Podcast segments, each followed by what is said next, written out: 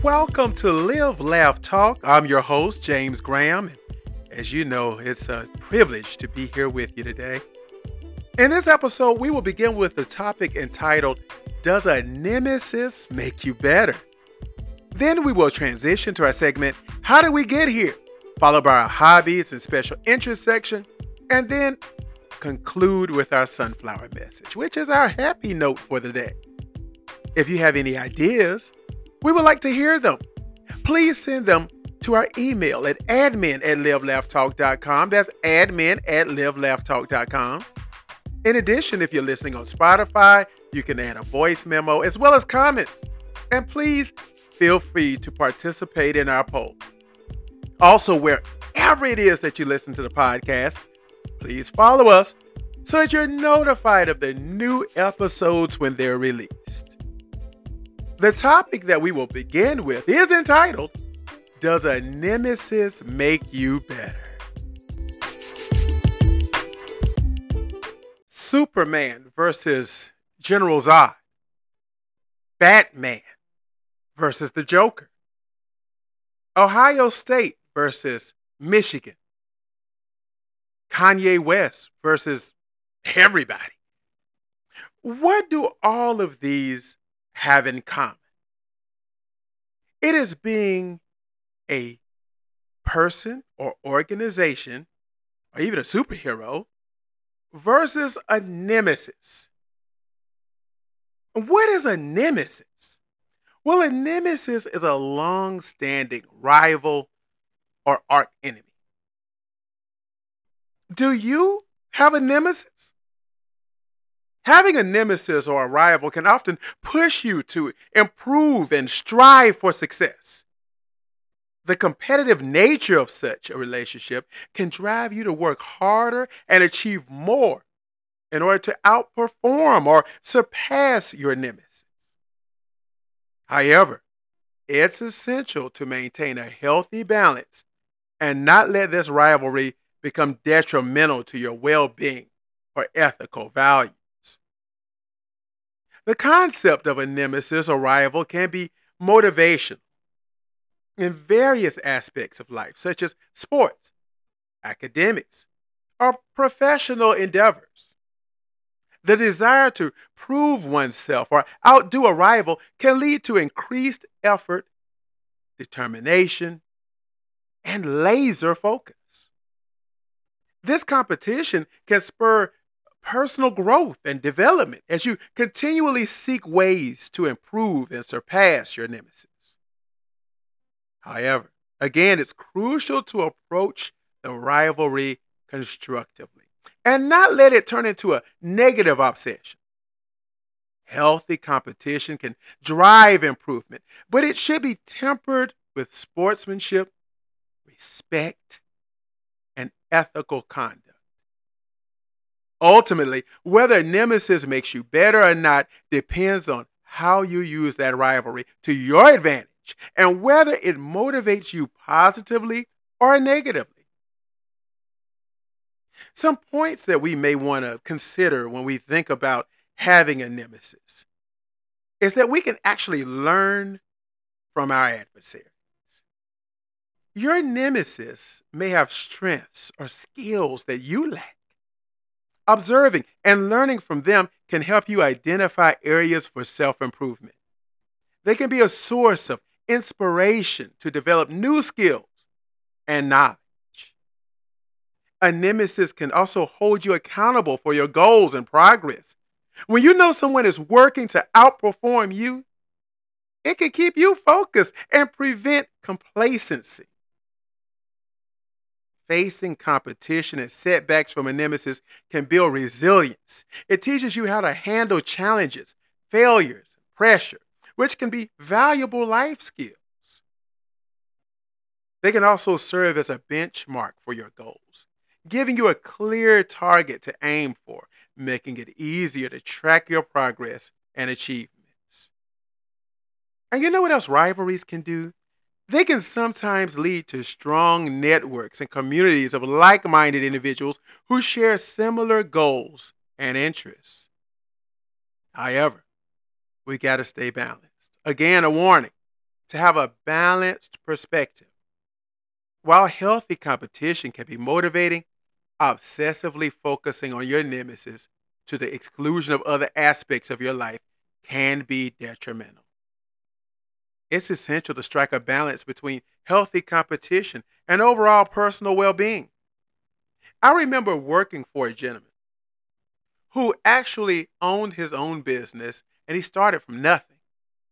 But he viewed everybody in the, compu- in the community as a nemesis. Now, this was healthy in one way because he outworked everybody.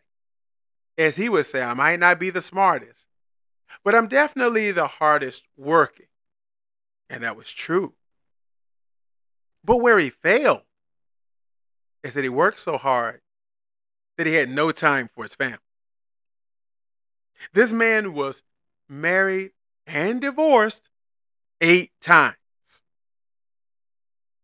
He had no family life whatsoever, got along with no one because he was laser focused on everybody that was around him that he viewed as a nemesis and he had to outwork them. That's not healthy at all. That is even not what we're talking about. We're talking about allowing a healthy rivalry to motivate you, to help you to grow, to help you maintain focus. You see, competing with a nemesis can encourage us to think outside the box and find innovative solutions to problems. This drive to stay ahead can lead to creative breakthroughs. Your nemesis performance can be a source of feedback. Analyzing their strengths and weaknesses can help you assess your own abilities and make necessary adjustments to excel. And when you ha- have a rival, it can help you stay on track and remain committed to your goals. The desire to prove yourself can minimize distractions and keep you dedicated to your objectives. Now, how you handle rivalry and competition can also shape your character.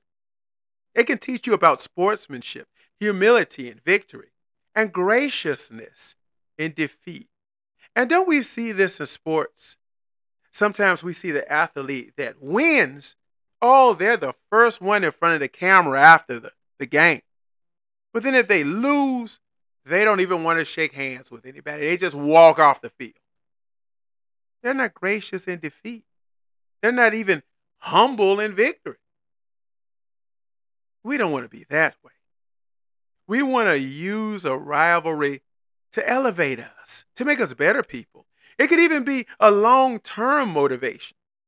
Yes, the rivalry with a nemesis can be a source of motivation over time, helping you to sustain your enthusiasm and commitment to your aspirations. I know that once I lost a rival, I actually appreciated this person because they helped me to stay focused because we were friends, but we also were competitors. And then when he was gone, unfortunately, out of out of our lives, he lost his life. It just wasn't the same. I lost my goals. I looked to him to compete with him. I enjoyed our Friday morning conversations when he would tell me how many cars he sold, what he did, this and that. I, I still miss those conversations. But having a nemesis can indeed make you better in many ways. It's just crucial to ensure that the rivalry remains constructive, ethical, and doesn't negatively impact your well being. It should be a source of motivation and growth rather than excessive stress or unhealthy obsession. As you reach milestones and achieve success in your rivalry with a, a nemesis, you can set new higher goals for yourself.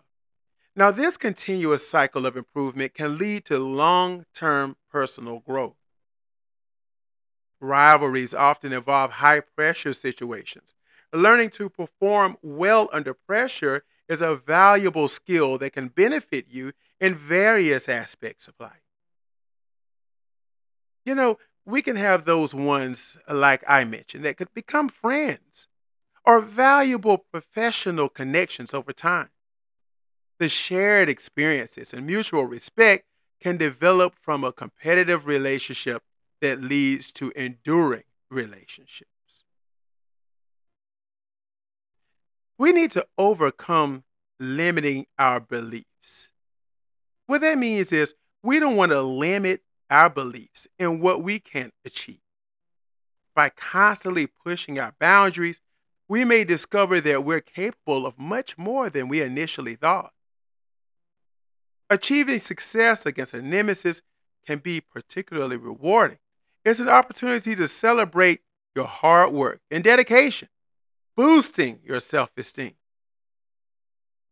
Yet, it's still important to emphasize that the impact of a nemesis on your personal growth can vary widely depending on the individuals involved and the context of the rivalry. What's most important is to maintain healthy and constructive approaches to competition, ensuring that it remains a positive force in your life.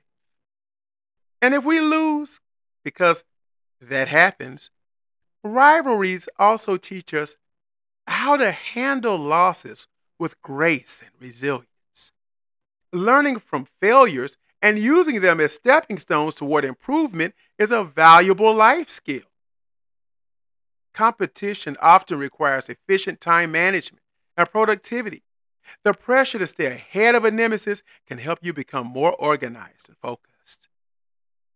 And while a nemesis may initially be the external motivator, the desire to outperform them can evolve into intrinsic motivation. This internal drive can have a lasting impact on our personal growth. Rivalries can be dynamic, and your nemesis may evolve or change over time as well. So we have to learn to adapt to different challenges and competitors to enhance our adaptability and problem solving skills. Lastly, succeeding against a nemesis can be an opportunity to practice both success and humility. Acknowledging your achievements while remaining humble is a valuable quality. In conclusion, the presence of a nemesis can be a powerful catalyst for personal growth and improvement. It challenges us to become the best version of ourselves, both professionally and personally, and can result in a fulfilling journey of self discovery and development. However, maintaining a healthy, ethical, and balanced approach is crucial to ensure that the rivalry remains a positive force in your life. So, when we go back and we look at that question again, does a nemesis make you better? If balanced, and if we take it on positively, the answer to that question every time is yes.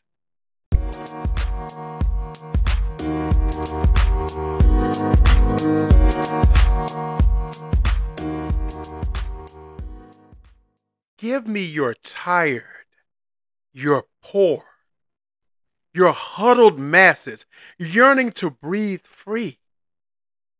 The wretched refuse of your teeming shore. Send these, the homeless, tempest tossed to me. I lift my lamp beside the golden door. That is the inscription on the Statue of Liberty. Why do we even mention this? Well, because there have been border control issues in the United States for some time, and it continues to escalate. You may ask, how many border encounters occur each year? Well, between October 2019 and June 2023, the U.S. Customs and Border Protection Office reported that almost 7.7 million border encounters occur across the U.S. every year. Monthly encounters peaked at over 300,000 people in December 2022. Now, that's a large number of folks. Yet, border control issues in the U.S. have become complex and often a contentious topic. Some of the key issues and challenges include such things as immigration policy, where the U.S. faces challenges related to immigration policy, including questions of legal and illegal immigration, pathways to citizenship, and the treatment of undocumented immigrants. Maintaining border security while respecting human rights and international laws is a delicate balance as well. Issues often arise regarding the use of physical barriers, surveillance technology, and law enforcement presence at the border. Addressing the rights and needs of asylum seekers is a critical issue as the U.S. receives people fleeing violence, persecution, or humanitarian crises. Processing asylum claims while ensuring national security is a complex task as well.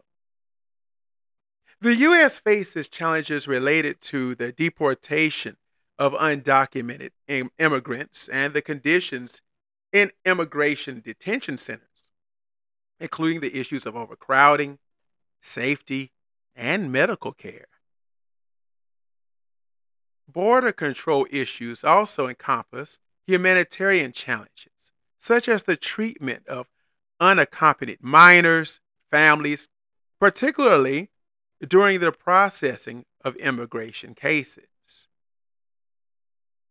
immigration has significant economic implications, as immigrant labor plays a role in various industries. Balancing economic benefits with security concerns is a recurring issue. And these issues are often politically divisive in this country, with differing opinions on how to address these challenges. Political polarization can hinder effective policymaking. And there are concerns related to the effectiveness and cost of border security technology and infrastructure, as well as their environmental impact. The border region is a, a focal point for drug trafficking and other criminal activities. Controlling these issues requires coordination between various law enforcement agencies.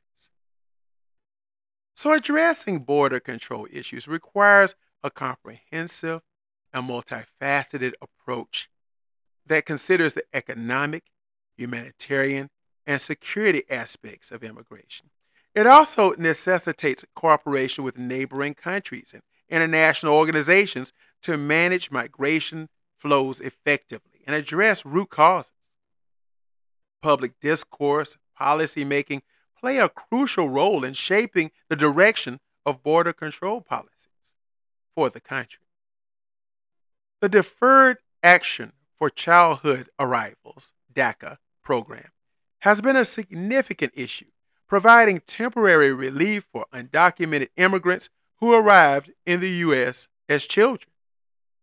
The program's future and the legal status of dreamers remain contentious topics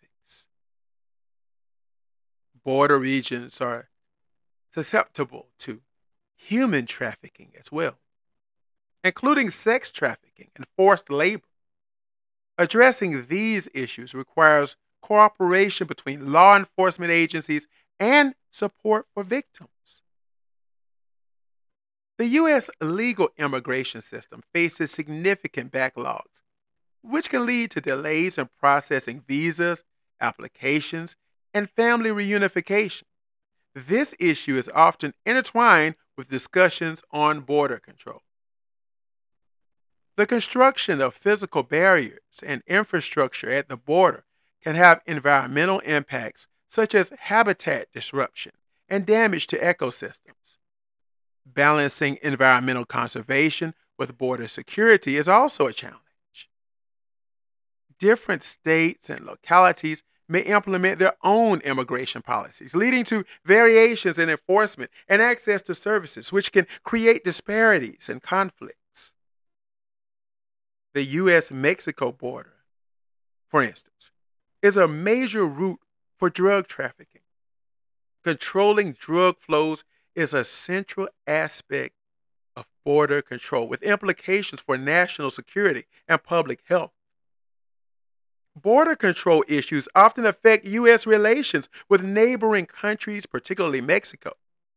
Cooperation in trade, security, and immigration is crucial for regional stability. Deportations can have economic consequences, particularly in industries heavily reliant on immigration labor, such as agriculture and hospitality. Yes, the complexity of border control issues requires a nuanced and well informed approach that takes into account not only security concerns, but also humanitarian and economic considerations. Achieving effective policies and comprehensive immigration reform often involves addressing these multifaceted challenges and finding common ground in the political and public discourse. You see, it's, it's just not as simple as going up and say, well, we're just going to go out here and we're just going to stop everybody from coming over. We're going to wipe off that inscription that's on the Statue of Liberty. As mentioned, it's just not that easy. There are even legal challenges. Border control policies, including actions like travel bans, family separations, have faced legal challenges, highlighting the importance of adhering to domestic and international law. Continual investments in border infrastructure and technology, such as surveillance drones, advanced sensors, and border patrol equipment, are integral to the effectiveness of border control efforts. The U.S. is experiencing demographic shifts with a growing immigrant population Adapting border control policies to align with these demographic changes is a continuous challenge. The border region can be a focal point for public health issues such as disease transmission. Thus, effective border control measures must also consider health safeguards, as demonstrated during the COVID 19 pandemic and the U.S. often engages in bilateral agreements with countries in the Western Hemisphere to address migration and border control challenges. These agreements impact the flow of people and trade across these borders. Adequate funding and resources for border control agencies, such as Customs and Border Protection, the CBP, and Immigration and Customs Enforcement, ICE, are essential for effective enforcement. Yet the U.S. faces humanitarian crises at the border from time to time, including surges in immigration flows. Preparing for and addressing these crises require careful planning and coordination. Discussions about border control often intersect with debates about immigration reform and creating pathways to legal status or citizenship for undocumented immigrants. Finding consensus on these pathways still remains a challenge. And these issues will continue to evolve as the U.S. grapples with the complex aspects of immigration and national security. Effective solutions uh, is going to require collaboration, comprehensive policies, and ongoing adaptation of changing circumstances. Public dialogue and political decision making will continue to play a crucial role in shaping the direction of these U.S. border control policies. And a few more points to consider that border control agencies have to be prepared to manage various types of crises, including natural disasters, mass migrations, public health emergencies and to do so in a way that balances humanitarian concerns with security. because we never want to be that country and never have been that country to say, if there's a crisis somewhere, you just stay over there. No, we bring the people right in. We literally police the world and aid in helping the world. The use of data analytics and advanced technology is becoming increasingly important as well for tracking and managing border activities, identifying trends, and making informed decisions.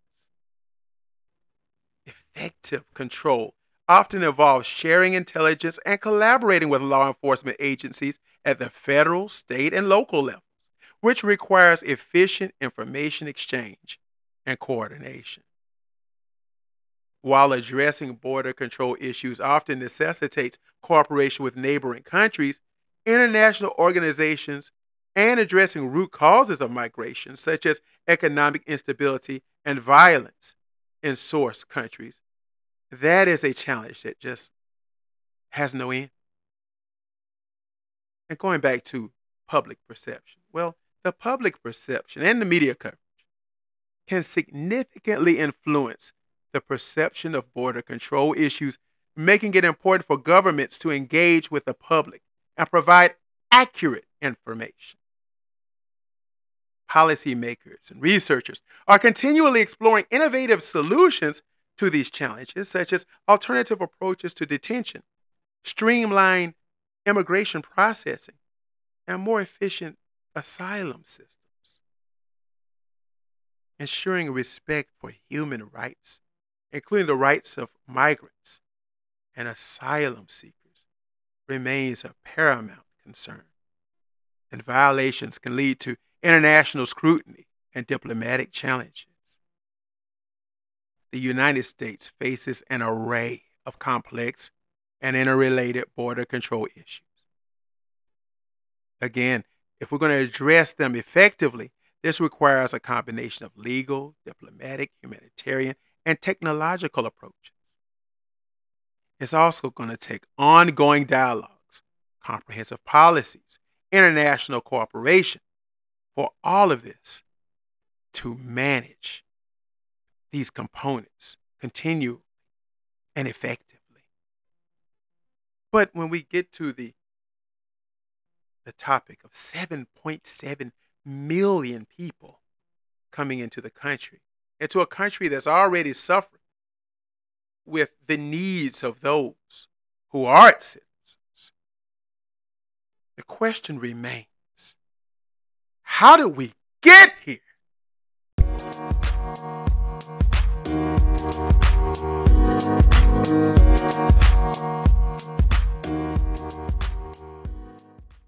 Writing a story as a hobby can be a rewarding and creative endeavor.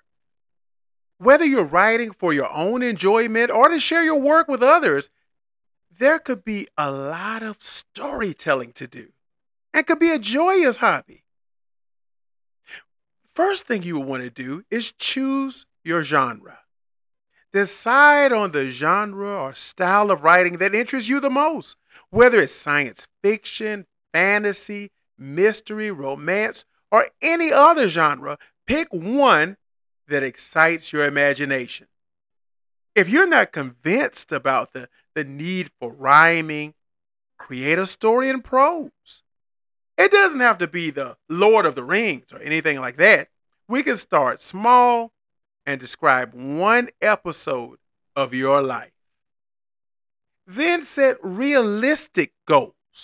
Yes, establish achievable writing goals, such as a specific word count per day or week. Consistency is the key to making progress in your story. Create compelling characters. Yes, develop well rounded characters with distinct personalities, backgrounds, and motivations. Readers connect with characters who feel real and relatable. Maybe you can start with yourself, as we mentioned earlier.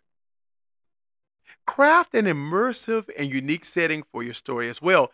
Whether it's a fictional word, a historical period, or a contemporary location, make it come alive through vivid descriptions. outline the main plot points and story structure. While some writers prefer to outline extensively, others like to let the story evolve as they write. So find the method that works for you. And you know, make sure that you dedicate time to your story and write regularly, even if it's just a few minutes a day, because consistency will help you make progress. And I can tell you that from just a podcast. I'm writing every day. Do the same if you're writing a story. And just don't worry about perfection in your first draft. After finishing your story, take time. Take time to edit. Take time to revise. You may even need a multiple set of drafts to refine your work. Then seek feedback. Yes, share your story with others, whether it's friends, writing groups, or online communities. Constructive feedback can help you to improve. Reading books in your chosen genre and others can provide inspiration and help you develop your writing style. Remember that writing is a creative outlet. So, just like every other hobby, we want to make sure that we make it fun. We enjoy the journey. If it starts to feel like a chore, well, take a break and come back to it later. But the key is to come back. Sometimes we take permanent breaks. Come back, write that story. And if you're interested in sharing your work with a wider audience, we'll explore publishing options such as self publishing, traditional publishing, or online platforms. Yes, writing as a hobby can be a fulfilling and imaginative way to express yourself. It allows you to explore your creativity, share your unique perspective, and create captivating stories that can entertain and inspire others. Our sunflower message will this time be a personal story. I met an individual named Yolanda by happenstance. As many of you know, I volunteer in the public school system as it gives me a sense of accomplishment and joy. Well, I had a mandatory training session, and that is where I met Yolanda. She has since become a listener of the podcast, a subscriber, a financial supporter of the show, and most importantly, a friend as she's gone through and listened to many of the now 65 shows, she's commented online. And she's also sent show ideas as well as constructive criticism. As you know, we love that. But this is what brought joy. We had a hobby special interest segment on raising pets, as well as one on jigsaw puzzles. I sent her a picture of my three angels, my fur babies. One day, just to show her their absolute cuteness in their stroller. So a few weeks later, which was yesterday, she surprised me with a gift. She had a 500 piece jigsaw puzzle made of the picture of my baby. It is absolutely beautiful, and I can't wait to put it together and have it framed. Now, what does this show? Well, to me, it shows that I have a friend. We've talked about that subject many times on this show friendship, how to make friends, how to sustain friends. But in this case, I have a friend who listens to me, and that's rare. One who supports my endeavors, like the podcast, and that's even rare. And one that loves what is my love language as well, which is giving and receiving gifts. I want to say thank you to Yolanda. Also, I think the, the sunflower message should be uplifting, whether that's a song, a poem, or what have you. Also, they should be inspirational stories, and this is one. Thanks again. On Cash App at dollar sign Live Laugh Talk, on Twitter at Live Laugh Talker, and on your podcast platform, you can donate to support our podcast, just like Yolanda. She became a subscriber online. She hit that button on the podcast and decided to donate monthly. And you can do that. You can donate a dollar, you can donate five dollars, you can donate ten dollars. Just donate because it helps the podcast to grow as there's so many expenses that come about.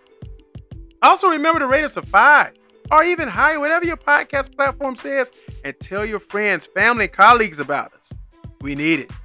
And go into Etsy, search for How Did We Get Here for merchandise. So much out there now. We've got ties, socks, tumblers, two sets of caps, or hats, I should say two different types. One with leather in the front of it, which is really beautiful. We have hoodies, t shirts. It's just growing and growing. It's growing, and we have to thank Sparkle and Andrew who created that. But when you go into Etsy, you can search How Did We Get Here? You can also search Live, Laugh, Talk, as well as search James Graham. And all of these things will appear. This is James and George's baby boy signing off. And as you know, I can't wait to talk with you again soon.